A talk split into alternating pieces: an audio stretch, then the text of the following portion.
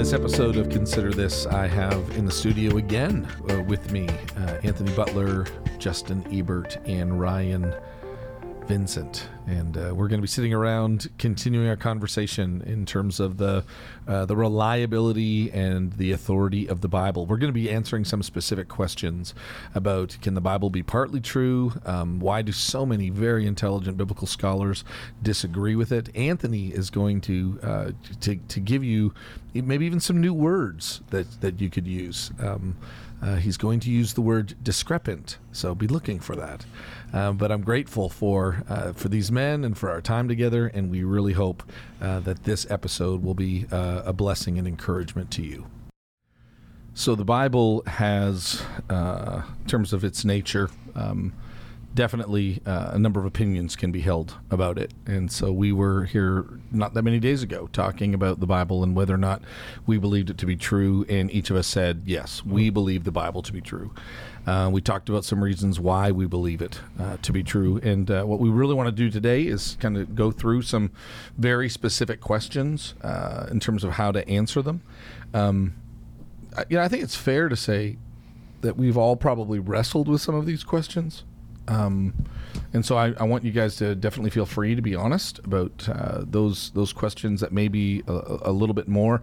I get a little concerned as I was you know spending some time talking to some people or even just going back and, and listening to uh, what are called you know the arguments, the good arguments from from those that are skeptics mm. of the authority uh, of the Bible. Um, and you know I, I, I was genuinely surprised at how oh really like that's that's and I mean, I, I, they're trying to come up with these questions, but I guess you know, Ryan, you and I were talking about this. So much of it is based upon what they already believe about something. Mm-hmm. Like it's the it's the presuppositions mm-hmm. that are going to be driving it, and and so on both sides, right? On uh, on the side that, that we're coming from, which is that we believe the Bible can be trusted. Um, you know, we we we believe certain things about God. Mm-hmm. We believe certain things about how God is going to communicate, and therefore it it kind of follows suit. And and then on the other side, they have certain supposi- presuppositions about God, and therefore they believe this is how He is go- going to operate. And so it's it's amazing how much that just kind of fits. So the, the first question that, that someone might bring up, uh, going back to the to the to the biblical text and whether or not, and, and the two words we toyed, toyed around with, I don't want to try to. I don't even know how well you could split hairs between the concept of inerrant without error and infallible, incapable of being false. So um, those two words, I'm just going to kind of lump them together and mm-hmm. just describe them. Um, so here's what somebody has has has actually said that when you think about a all-powerful God that is able to create the world, mm-hmm.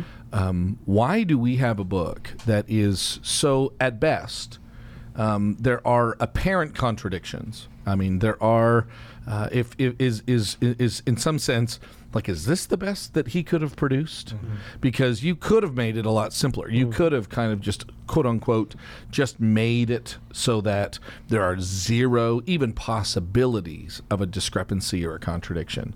So why did god create this if he did? Um, it seems like there's so many contradictions that exist. Is it, is it not is it not safe to presume then that therefore it has errors and flaws in it? I guess the first thing I always ask when that's posed is, can you show me what exact what examples are you speaking of? Mm-hmm. Sure. So when saying, yeah, there's all these contradictions, I want to know is this person just regurgitating like a parrot what they've heard from someone else, or is this actually something that they believe that they've studied based on how they're understanding the text? Mm-hmm. And if they are, then great. Let's try to understand the text and let's look at this. Is this actually a contradiction? Which, by the way, still haven't found those necessarily. But okay, a lot of times on, but would you, you, okay, but would you say that there are no contradictions in the Bible at all? Um, I would say a lot of the contradictions that are posed as contradictions aren't what they seem to the non-trained reader. Okay, explain that. Um, there is a line in Scripture says that says there is no God in the Psalms. Okay. Right? Mm-hmm. There's a line in the Psalms that says there is no God. And if you rip out that one phrase out of the scriptures, then you can say, see, obviously this book is flawed, it's contradictory. Well, actually, that psalm is talking about how fools say such things, and there's condemnation for those throughout that book itself. And so we teach something called context, and so that's that's one example Right. So when you have, but okay, but the, okay, that's that's one. That's kind of almost like more of an interpretation question than Sure. necessarily. You know, I guess you would say, here's a text that says there is no God. Other texts say there is a God. So is there a contradiction? Mm-hmm. But in other cases where um, the number of Israelites that Mm-hmm. went in, like uh, with with uh, with with Jacob and Mm-hmm. his sons, um, there's two different numbers that are given. Yeah. Um, the number of years that the Israelites spend in uh, in Egypt, there's two different years Mm-hmm. That are given. the timing um, during Jesus's last day, Yes. crucifix, those Yeah. seem to be So there, there seems to be a contradiction. How many angels were at the tomb?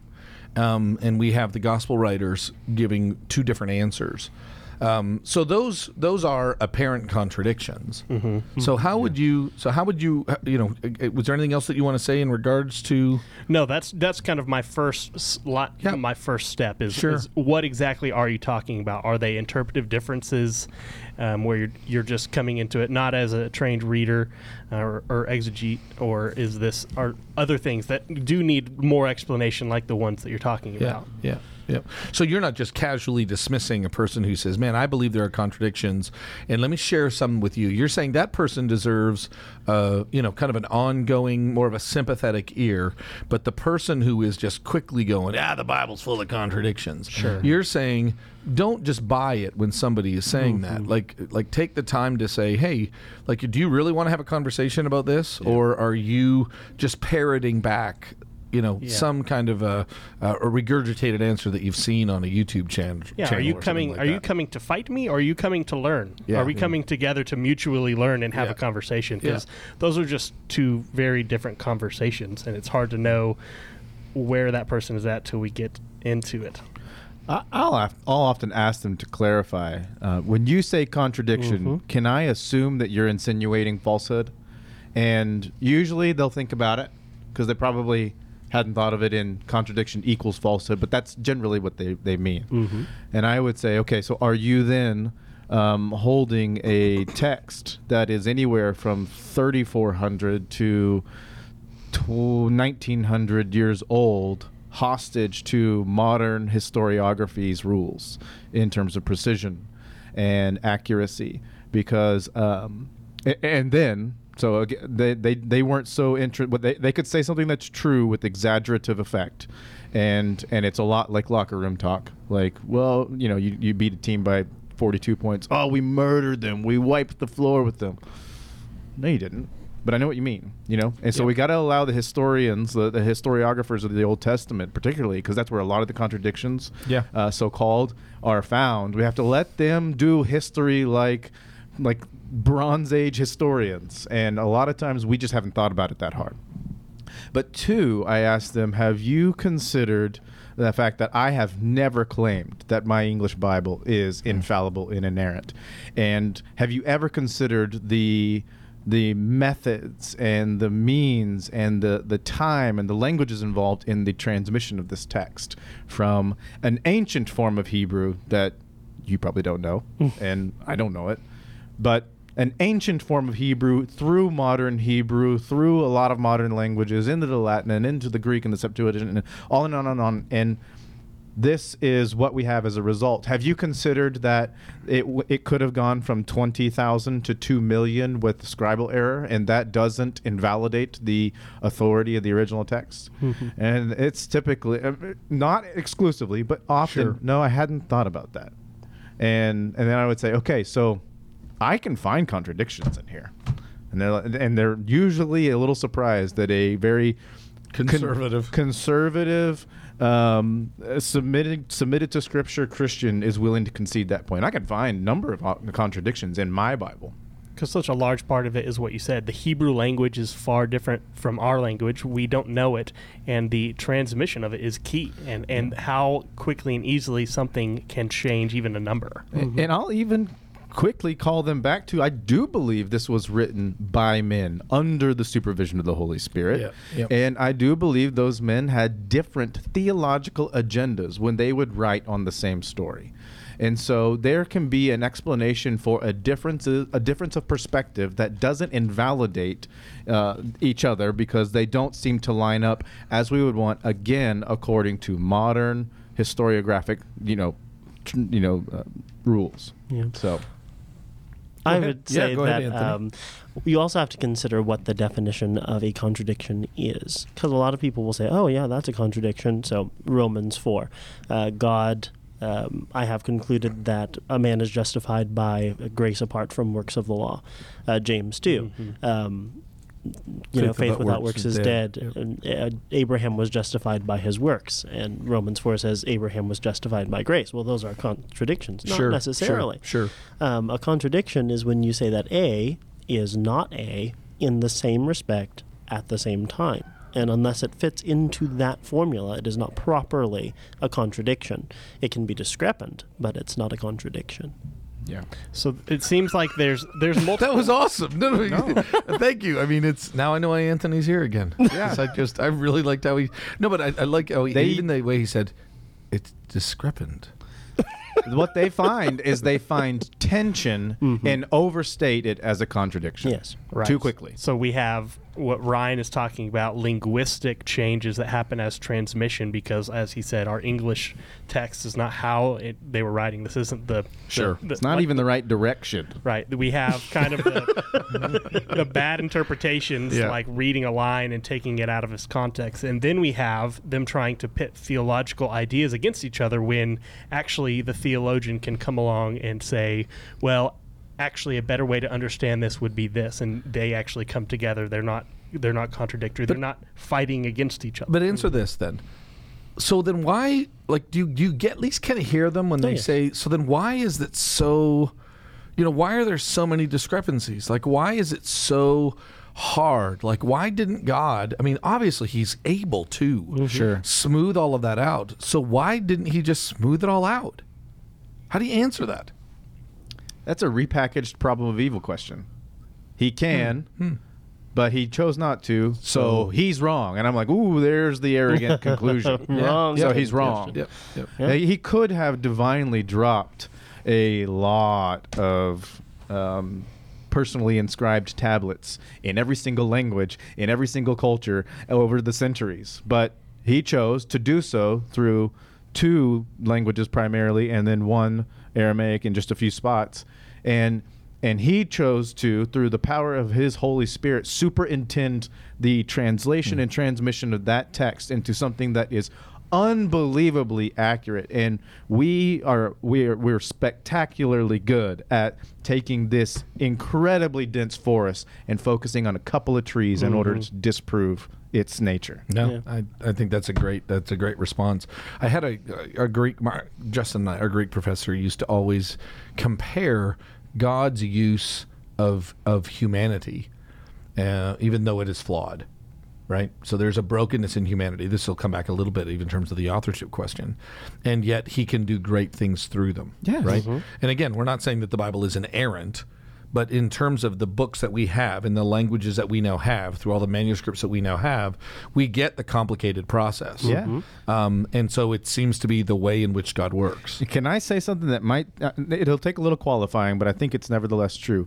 The the human um, participation in God's divine revelation is an example of His grace and mercy to us, because He was always going to govern the world through His creation, and the fall did not change that. It just changed its sense. So God was going to govern the world through a, a perfectly sinless Adam and Eve, and and he continued to govern the world through broken human beings. And in his mercy, he has allowed things to still carry on as they were intended, though though we are now flawed. Mm-hmm. And I would I would ask do does anyone know someone who has the capacity to comprehend the fullest revelation of a perfectly infinite God? I don't know anybody that can mm-hmm. do that. I think that w- w- when we ask him to send us something perfect, we we actually don't understand what we're asking for. We don't understand how holy he is. And I think that there is something about the human involvement in this process that makes it something that we can actually grapple with. Mm-hmm. Mm-hmm. You know, I, I'm, I'm I'm reaching into the realm of speculation there, but I like I, I think the questions are flawed. Well, but you even think about two two great examples. Um, one of them would be, well, I, I'll, I'll add I'll add the third, which is probably the last one I will talk about is the best. Adam and Eve had communion and relation with Him, and didn't make it. Um, Mount Sinai didn't make it, and most most clearly in Christ, and they didn't get it. So there seems to be, even when God is at the closest, so to speak, Yeah. right? That there is still something that is broken. So Yes. even when God is perfectly revealing Himself to to humanity, um, that there is something that is still necessary, that is still needed. Um, Lazarus and the rich man. That's that parable playing out. yeah, yeah. No, I, but if I had some, okay, even if I get out of the grave, you would not have believed. Yeah. You know, and so I don't think it's the. I, I really don't think it's the the flaws in this. I think the flaws are are they, they function more as a scapegoat than something that mm-hmm. actually does. And I think that if we had, if we had all these manuscripts and they were not, uh, if they had no errors in them, then most of the scholars would then say, "Oh, well, there was collusion. Oh, well, you know, all of those Jews just Yeah, burned yeah, all their yep, ancient manuscripts, yep, and they, yep. and so it's, it's, too like, similar. That's what they Exactly. say. It's too similar. and so it's like, well, which one is it? Pick one. Yeah. You know? Yeah. No, that's a good point. Is that we would become very, very suspicious of a book. I mean, there are others that have, say, a, a, a what well, I don't even know if they do have a greater textual reliability. Hmm. I mean, no, it's a human book, so the Bible's one of the best in terms of its textual reliability. Justin, it seems like you want to add something. Well, I think it comes back to a lot of what we spoke of last last session is the trust that we rested upon. If mm-hmm. you don't trust this book, it's because you ultimately don't trust God. Mm-hmm. And, and the reality is, people didn't trust Jesus when he was here, just like Jim said. Yep. And the reality is, even if this book was how you thought it should be, there would still be people who would not trust it and make their lives base their lives upon what it says. And and that's just what we've seen from the very beginning until now. And so whether it be hard-heartedness or genuine doubt leading to tr- trying to lead to better understanding, try, people trying to feel their way towards God, um, the reality is not all people will align with the truth that's presented here. Okay. That's real. Another question. Um, so, God, none of you believe that when God uh, was was using humans to write this book, that He just came in, took over their bodies, their minds kind of separate out, um, and then and then there's what is known as the mechanical dictation theory. That Right. basically uh, all of the authors of the Bible um, are are just mechanics, uh, going through the motions, but God's the one moving the pen. Is kind of the uh, the idea. So if that's not the case, then humans are involved. Okay, and and and again, without just totally throwing this off the table to try to give it as much credibility as possible. So if if humans are flawed and God used humans, then how can the book not be flawed? Well, Because do, do you not do you see that? Do you not Oh, yes. undo the human side of things when you get rid of the flaws? Right. I think that there's a conflation between um, causation because you have instrumental causes, you have efficient causes. And just because you have an instrumental cause, i.e., humans, that doesn't mean that it invalidates the efficient cause. No one would ever say, well, Michelangelo didn't make this sculpture because it was the chisel that made the sculpture. That's silly. And when you just separate out um, causation like that, you, you it's a mess because we all recognize that there are several different causes that that come to play when with anything, and so God is able to use a flawed human being Yep. to in order to bring about His purposes. Um, He's oh, he sanctifies the means as well as the ends. So- Okay, so sanctifies the means and towards the ends. Mhm. Yeah. We also our understanding of revelation, how that works. We don't have the full, complete picture of God. We have the necessary picture Mhm. of God that He has chosen to specifically and specially reveal to us. He, he has given us His Word, His Spirit, He's given us His Son to reveal to us what we need to know, how we are to live. And so to even believe that what this book is, I think this is going back a little bit to what Ryan said, to believe this book was meant to be something that is perfect in the sense of fully encapsulating who God is and what he expects, that's also a poor view. Hmm. W- w- It is a specific revelation that encompasses what we need. Mm-hmm. That's good. Um, I also like to think of the categories of the the per, the people we have involved here, or the beings we have involved here. Sure. Um, just to use a very low-brow example, in a in a a battle of the wills, or even more so in a physical battle, my son is no match for me. like he will not affect me like I can affect him. And yet we we, we look at uh, humanity as if we can taint God. Mm-hmm. How can we have the ability to thwart his his means Yep. and his agenda and his purpose and his end? And I'm just thinking, wow, you have ascribed to humanity an unbelievable power, and you have a very poor and weak view of of, of a God who is truly unaffected. He's immutable. He is unaffected by our inabilities, by our sins, by our, our our our wickedness when it comes to truthfulness versus falsehood. And so, okay, what did I what did I mess up of his again? Or Yeah. say if say I'm Paul, if if, the, if it's the Holy Spirit and I Yeah. working on this, Yep. what did I Yeah. mess up that the Holy Spirit couldn't? And again, it all comes back to your presuppositions Yeah. You likely, if you take that position, you or, or it, I can understand the question, but if you take it as a as a you know useful way of bringing skepticism to the text, I would say you're probably not a supernaturalist in the first place. So Mhm. you and I are starting from different positions. Yeah, that's a good point. So, like we we talked a little bit earlier, um, if if the variables on the table are x and y, and I believe x is one and y is two, and you believe x is three and y is four, our math is just never going to line up. Even if we both know how to do math, Yeah. we're never going to get the Yeah, same our, answer. our answers are going to be different. You know, and I'll tell you the other thing that you you describe here, and it goes back to even your description. You you you talked about this in our last podcast, Anthony. You described um, the God breathingness Oh, yes. into it, right? So one of the reasons why we need God inspired words is because of man's flaws. Yes. So uh, you know, we're not saying that. Yeah, uh, we we we were able to do it. Mm-hmm. You know, Uh, no, we're saying God's involvement in the process protected Mm-hmm. I uh, believe the there transmission, right? Are, I believe Yes. there are many letters that Paul the apostle wrote that are not inspired. Sure. Yep. Second and fourth, or first and third Corinthians. Yeah. Yeah. We, mm-hmm. our first and second Corinthians are probably more likely second and fourth Yeah. Corinthians. We know of For four whatever letters. reason, the Spirit did not see fit to preserve the other letters that it is very clear he wrote. They must not have ins- been inspired and useful for the, the growing up of the church. Right. Yeah. I was actually just listening to. There's a wonderful book by J. Gresham Machen, which everyone should read. It's called um, Christianity and Liberalism. Liberalism. Oh, Yes. I've I have actually read it uh, within about the last year. You and I have actually read that. It will. This is my third time reading through it because it just it's just good.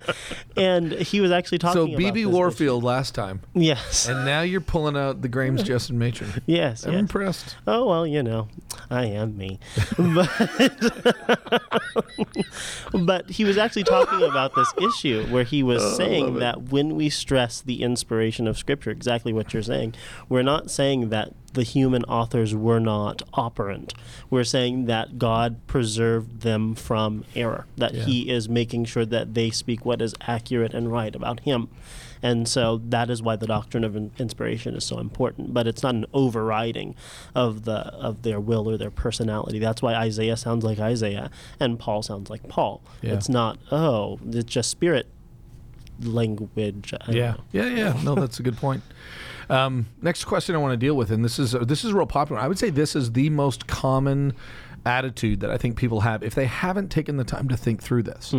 Um, they would say, "Listen, I believe the Bible is true, especially when it says stuff like love your neighbor." Or do unto others as you would have them do unto you, or thou shalt not murder. I mean, there's a lots of there's parts of it that are really good. Usually, um, usually not always, in more of the ethical dimension. But when it comes to anything related to history or science, um, I definitely wouldn't consider it to be to be err- uh, inerrant. It's it's got to have errors errors in it when you're dealing with those kinds of things. So it's true in like different teachings that we could find beneficial, but in terms of it being inerrant, boy oh boy, like mm-hmm. yeah, it's it's it's definitely going to be far from that. So why don't we just use it for what it should be used for, which is you know like a, a, a book of common sense, a, a book of idioms and and great ideas, but let's not build our lives around it. Mm-hmm. How would you respond to that? That's not what it claims to be itself. Hmm. That would be to make this book into something it doesn't claim to be. Mhm. It doesn't claim to be only Proverbs, which are proverbs, not promises, Yeah. but it claims to be the very living and active Word of God. It, it- that's that's what it, it says it is, and Jesus Himself seems to say all of this points to be, meaning from beginning to end. For, for Jesus would have been what we understand as the Old Testament, but Mhm. we would say now from beginning to end with both the new, the old and the new, it is we can trace the story of God, Mhm. how He has revealed Himself throughout human history, and not even every time we would say, but in the way in which He has working his plan of redemption to make all things come into unity through Christ. We we can see that through the scriptures that there is a unity to that text. So to try and say um, that it is meant to be just something good for our own wisdom and edification isn't not true. But that, that that's the only thing. It's not something the book itself is claiming, which I don't know how you can. No, that's can- that's good. I mean, I love the idea of saying, um, okay, if you came up to that conclusion, is that what? Are you in agreement with the book? Mm-hmm. And when you're not in agreement with the book, you have to be honest about that. And I, I really appreciate what you're talking about, Justin. Is is is forcing us to be honest Mm-hmm. about what we claim the book to be in, in relation to what the book claims about Sure. itself. I have two things. One is oh dear, what was my thing? This happens to me all the time, and I have to find it. Um, one is um, oh, He's still looking for it. I'm it. still looking for it. It came back and then it went off from me. Oh, the divine element in the scriptures it, it causes the content to not just be temporal tidbits of human wisdom like you know my grandpa was really smart and he had some good ideas but then he was kind of crazy sometimes that's that's not what the bible is suggesting the divine element is Yeah, that yeah. there's a universal Yeah. eternal principle that is at work um, even in there are specific applications and like there's context and things Sure, like that like sure. head coverings in uh, 1 corinthians 11 for instance. But there are principles that god is trying to speak to all of mankind at all times and that's where the divine element plays in. And also um, when i think of this kind of question usually when people are well you, know, you just need to love your neighbor but you know homosexuality that's not that bad. And so it's usually a picking and a choosing cafeteria kind of dealing with the bible. And i would have a lot more respect for a person if you are actually coming from a worldview where you can actually comb through those kinds of like if you're a muslim and you say well the reason why i don't believe this is because the quran says this okay we can have a different conversation Sure. but if you're just saying, "Oh, well, I like you love your neighbor because that makes me feel all bubbly and sad," but you know, my cousin's a homosexual, so I don't really like that one.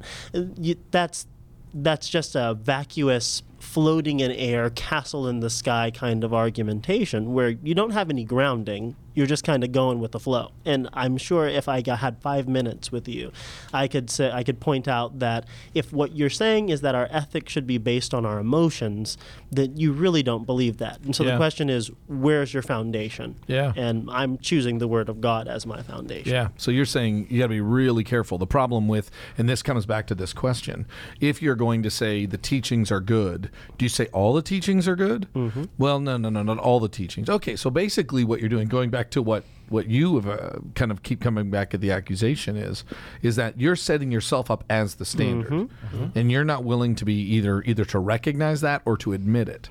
That in the end, you know what is right, or you know what is true, or you know which ones should be held and which ones should be let go of. Um, and in which case, then you become the rule or the standard, and the Bible gets judged by you. Actually, And that's a that's that's a fundamental problem. Yeah, I rem- you were at the table once several years ago uh, at a Q&A and someone was asking about women in eldership or something to that effect and you said that same thing. You said if ultimately you get to judge what's right and wrong, you're the Bible. That's what you said. That always mm-hmm. stuck with me. And Yeah. that's it's true and I don't want to be the Bible. That's terrifying. but hey, some some people might want to be the Bible and I I'm kind of terrified for such people. Yeah, yeah. I think what you're saying, uh, combined with naturalism, so pe- a lot of people who are asking this question don't actually believe in a God. They're naturalists to begin with, um, or they may believe in God. They may even be people who've grown up the ch- in the church, but um, they're starting to study science and they don't understand how modern science fits in with this ancient text.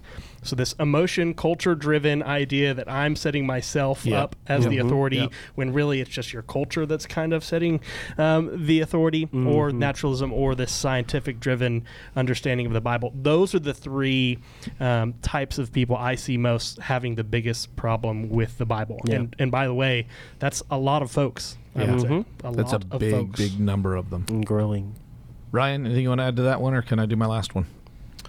Uh, I'll add quickly, and we can Yeah, move on go quickly. Um, uh, again, back to the the Old Testament, the historical books. Uh, a big area where um, an accusation is usually laid is in the numbers. Mm-hmm. Um, a- and so what I what I like to remind people is that there is a little bit of like the the battlefield bravado that goes into the the destruction of an entire city, and then you're like, hold on, in 22 chapters they come back, so you didn't destroy them, and I get that, but again, allow them to to speak as as the warriors would be speaking when they return, and they say, "We have just wiped them out." That's that's a little bit of locker room talk. Okay, so there's the hyperbole is is Sure, is, part is of that. often part of narratival accounts, and so Mhm. we have to remember those rules.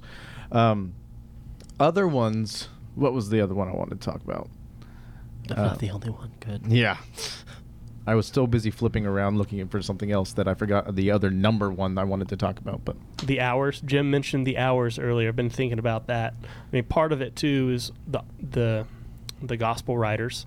Some are writing a Jewish audience, which count Oh, count yeah. the day in one Yeah. way. Some are writing Yeah. to a Roman audience, which count the hours of the day in one way. And so that's part of it. And the other thing I always come back to with that specific argument is.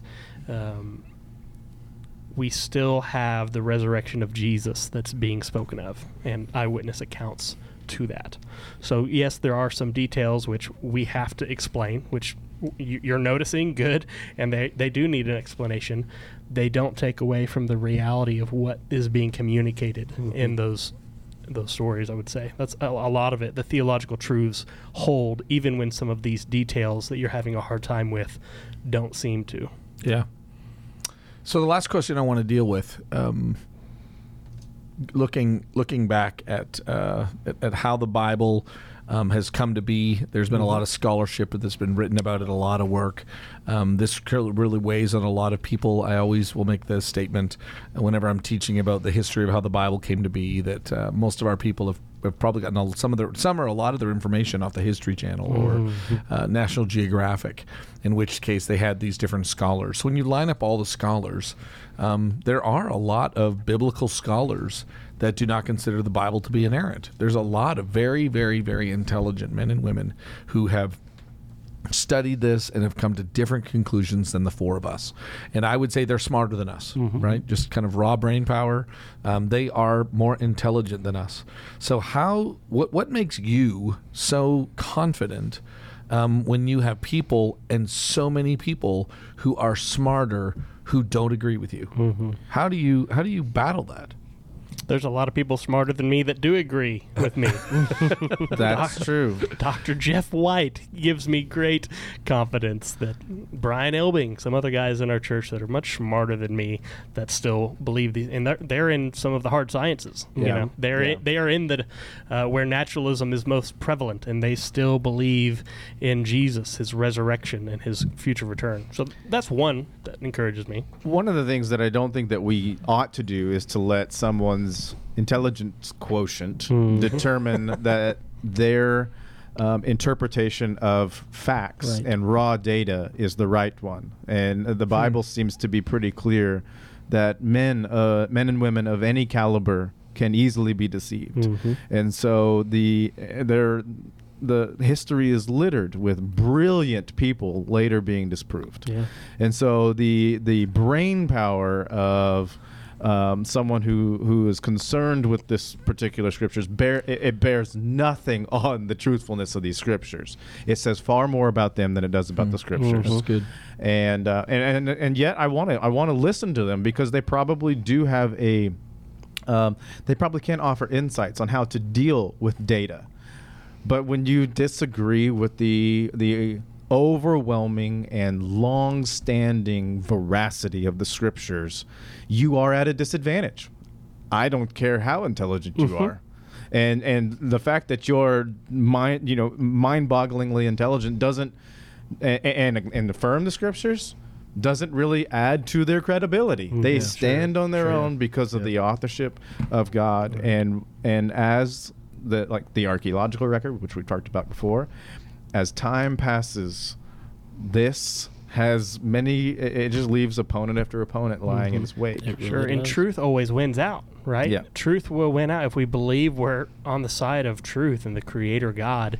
Then, then it's proven true over time and in the end, Mhm, right? And so, r- we don't have to necessarily worry about that. I mean, we, and we don't have to run from it either. Yeah. I, I think Yeah. we we Yeah. are willing to engage all the tough questions Yep. because we do believe it's true. Second Peter three um, talks about how men will come with their scoffing, and I taught this to the high school students several months ago. It says that men will come with their scoffing, following after their own lusts, indicating that the reason why these people are scoffing is because they're following after their own lusts. They're wanting to do what they want to do. And so, and this is the general course of all of what the Bible teaches about the way the sinful man's mind works. Our lusts darken Sure. our hearts. Sure. And the idea that when we talk about scholarship, many people pretend that um, scholars are neutral in the way that they approach um, any kind of subject, and there is no neutral field. If you go, you know, Cornelius Van Til, he says like there's no science, period, that's neutral, uh, there, because you always come with an axe to grind, and that's the case with uh, the Bible. Scholars in the Bible, there are actually lots of Muslims who are getting degrees in um, New Testament so that they can disprove the New Testament. Sure. And so you're coming to the Bible with an axe to grind. And so if like Justin was saying, if you don't believe in supernaturalism, well, of course you're going to date the Gospel of Mark to after 70 AD because I mean prophecy doesn't happen. So Sure. Jesus prophesied something and so uh, that, that is have been- impossible. yeah, And yeah. so, like your starting presupposition, you can't really prove that that's the case and that that's impossible. Of course, that's kind of proving a negative, but that's neither here nor there. But um, you know, your presuppositions will drive the way Yeah. that you handle data. Yeah. And so, just because a scholar says it, well, just because you're a scholar, that there is no logical argument of you're a scholar, therefore everything that you say is right. It's you're a scholar, so you're going to have to show your work. And you're a scholar, so you're going to have to show me like why you believe that, and I have I have the right to judge whether I think that's a valid reason why you've come to that conclusion. Paul says That's good. Paul says in Colossians 2 um, I've lost it there. See to it that no one takes you Mhm. captive by philosophy and empty deceit, according to human tradition, Mhm. according to the elemental spirits of the world, and not according to Christ. And I think that without being brash, um, we, we need to keep our winsome hats on, but we need to do a better job of calling anything which disagrees with the Lord wickedness at worst Mhm. and unfortunate deception at best. Mhm. And we need to realize that there is a there is an evil that is intentional or not. There Yeah. is an Yep. evil to speaking ill of the creator. Mhm. And Paul cautions us against getting sucked into the, something that uh, the at the only authority it has is human tradition or worse like demonic spirits behind it Yeah. and that's a and Totally. that's an important thing for us to remember. You know, and I love I love the reminder that i i it, we're going to have to believe in something. We're going to have to trust something. Everybody's got an axe to grind. We're not Mhm. we're not trying to say that hey, we don't even have an axe to grind. We're the ones looking at it. No, we we we get the biases in which we have and the presuppositions at which we have. We don't think they're unfounded. Mhm. But we believe they are. So we believe they're founded on truth. Justin, I loved your reminder that um, that that these things will be proven over time. Yep. That there will be. We, we believe there will be a day in which um, the not only not only um, human hearts, um, but all of our actions and all of our attitudes and all our behaviors are going to be judged. Um, we believe that uh, this book that has been tested for 1000s upon thousands of years has consistently proved itself true. Yep. And uh, people can always level another accusation against that, um, arguing it. We're not saying you, boy, you couldn't. There's no arguments that have ever been leveled against the Word of God. No, there's been a lot of them, and um, and many of those arguments have actually caused Christians to not believe, um, or to doubt, or to become almost cowardly in their faith and we're saying um, that the Bible can, in fact, be trusted. You know, I had a professor who just kept saying over and over and over again that what it really comes down to is whether or not the Bible can be trusted. That it, you know, we might try to figure out a way to get around that, but in the end, can you trust that word? Yeah. Can you live by that word? Um, and that's what it keeps coming back to. Um, so how it got there, what it ultimately means, it's it's building our lives upon the Word of God. Any final thoughts before we close this down? Yeah, um, going back to what the word says about itself and says about what um, kind of what's behind what we're talking about.